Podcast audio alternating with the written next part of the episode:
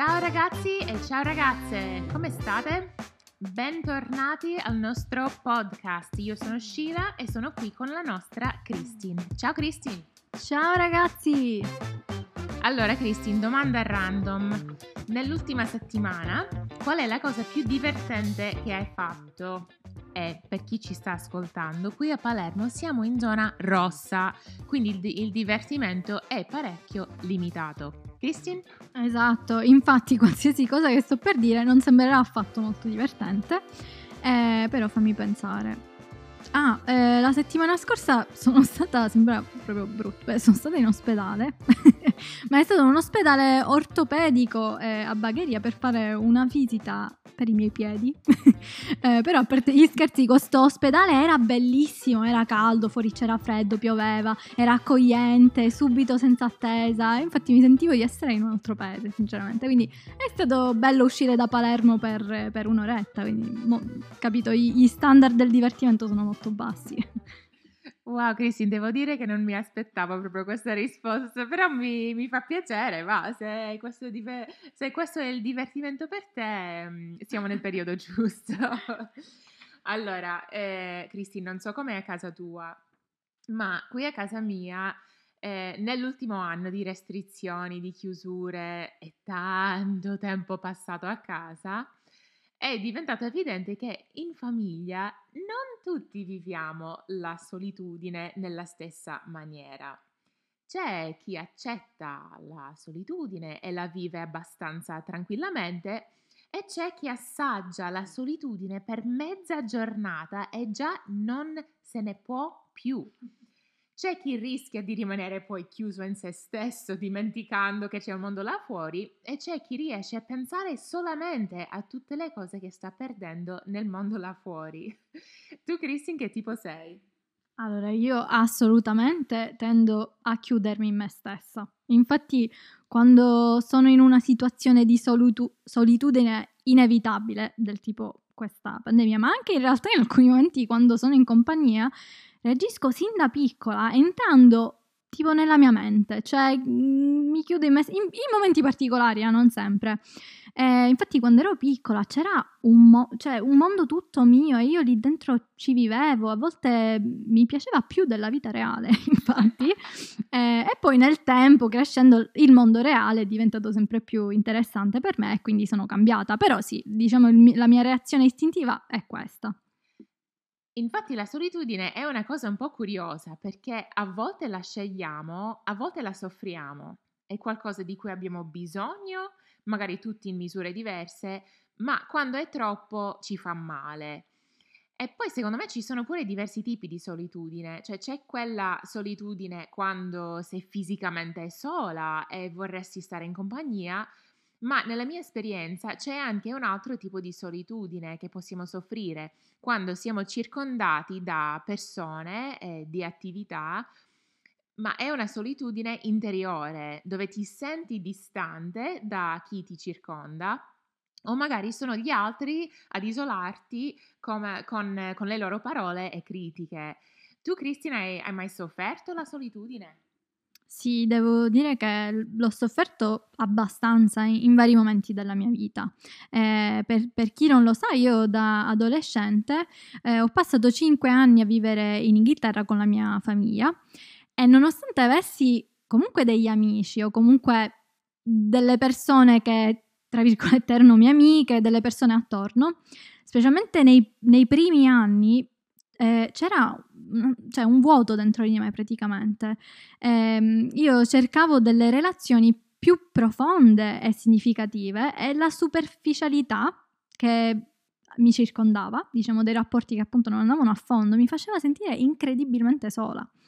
E la stessa cosa in realtà è successa eh, quando ho fatto eh, il mio anno sabbatico, sono partita dall'Italia, lì mi sono trovata più che altro fisicamente sola, in vari momenti non c'erano molti ragazzi della mia età, anche non avevo sempre qualcuno con cui stare. E la stessa cosa quando ho iniziato l'università, diciamo ogni volta che ho iniziato una nuova fase, eh, quindi sì, in vari periodi della mia vita la solitudine per me è stato molto molto presente. Sì, anche per me ehm, mi ricordo, cioè uno dei miei primi ricordi dell'università eh, è proprio eh, la solitudine. Ero a Chicago, undici ore da casa, eh, e erano quelle prime settimane in cui ancora non avevo legato con, eh, con qualcuno. E l'immagine che mi è rimasta in testa è quello di un corridoio lungo lungo che portava alla mensa. Cioè, la mensa, uno dei quei momenti nella giornata in cui magari vorresti stare in compagnia, eh, e invece mi ricordo proprio la, la solitudine camminando in quel, lungo quel corridoio. Ero circondata da centinaia di ragazzi e ragazze della mia età, ma mi sentivo tanto sola.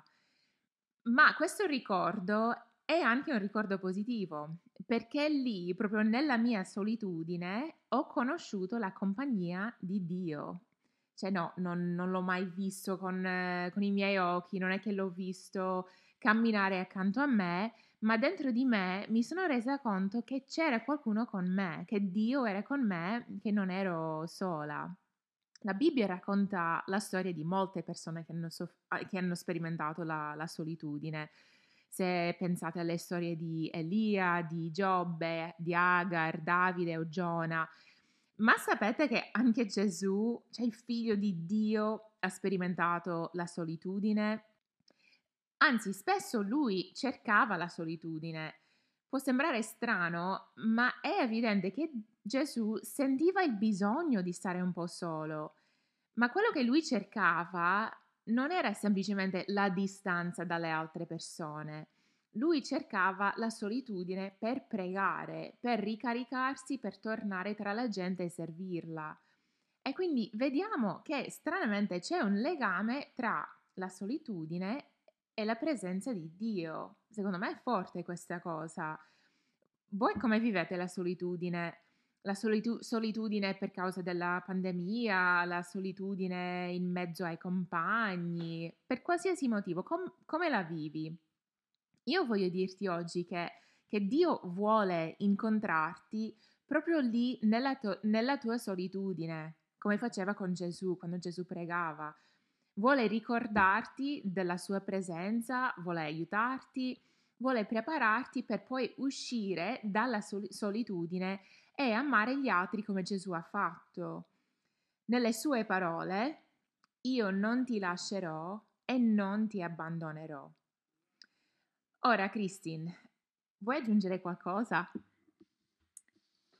No, veramente questo, questa riflessione sul modo in cui Dio ci, ci viene incontro e a volte si mostra a noi nei momenti di solitudine, mi, mi rivedo molto in questo, perché anche per me, come, come hai detto tu, quei momenti che ho menzionato prima sono stati dei momenti in cui ho dovuto riscoprire o scoprire per la prima volta cosa significava il mio rapporto con Dio, il Dio invisibile, eh, quindi era facile magari viverla tramite i miei genitori, gli amici della chiesa o il gruppo giovani. Invece nel momento dove non sentivo quelle cose o quelle persone vicine, o comunque che, che non mi bastassero quelle, quei rapporti che avevo, avevo bisogno di qualcosa di più, ed è stato Dio appunto a provvedere per, eh, in quei periodi.